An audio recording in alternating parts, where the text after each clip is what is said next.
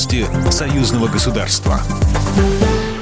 Здравствуйте, в студии Екатерина Шевцова. В связи с нарастанием военной активности у внешних границ союзного государства и обострением ситуации на Донбассе президентами Беларуси и России принято решение проверку сил реагирования союзного государства продолжить. Об этом заявил министр обороны Республики Беларусь Виктор Хренин во время подведения первых итогов российско-белорусских военных учений «Союзная решимость-2022». На тактическом уровне продемонстрированы слаженность действий в единых боевых порядках белорусских и российских летчиков, военнослужащих, механизированных и танковых подразделений десантников и спецназовцев, ракетчиков и артиллеристов. Кремль опубликовал детали военных учений сил стратегического сдерживания, которым дал старт президент России Владимир Путин. К учению привлекали силы и средства воздушно-космических сил Южного военного округа, ракетных войск стратегического назначения Северного и Черноморского флотов. В ВКС успешно проведены пуски гиперзвуковых аэробаллистических ракет «Кинжал». Учения планировали заранее, за их ходом наблюдал и президент Беларуси Александр Лукашенко.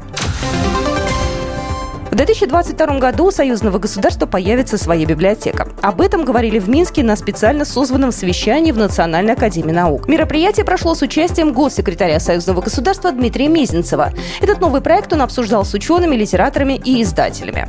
Мы хотим, чтобы это была многоплановая, яркая задача, которая будет решена историками, архивистами, литературоведами. Мы говорим о защите исторической памяти.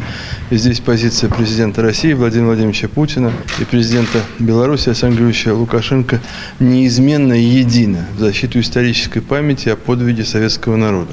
В электронной библиотеке союзного государства будут материалы о подвигах советских солдат в годы разных войн. После совещания Дмитрий Мизинцев ответил на вопросы журналистов. Говорили в том числе и о реализации 28 союзных интеграционных программ.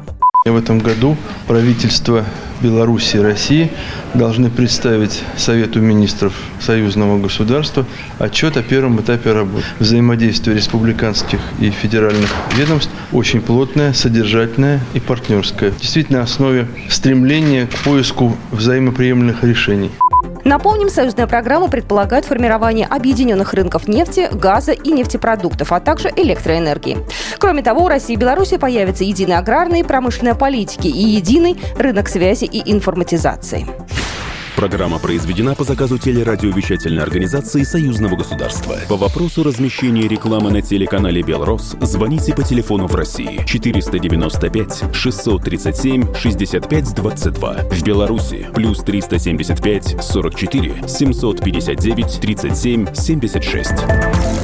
Новости Союзного государства.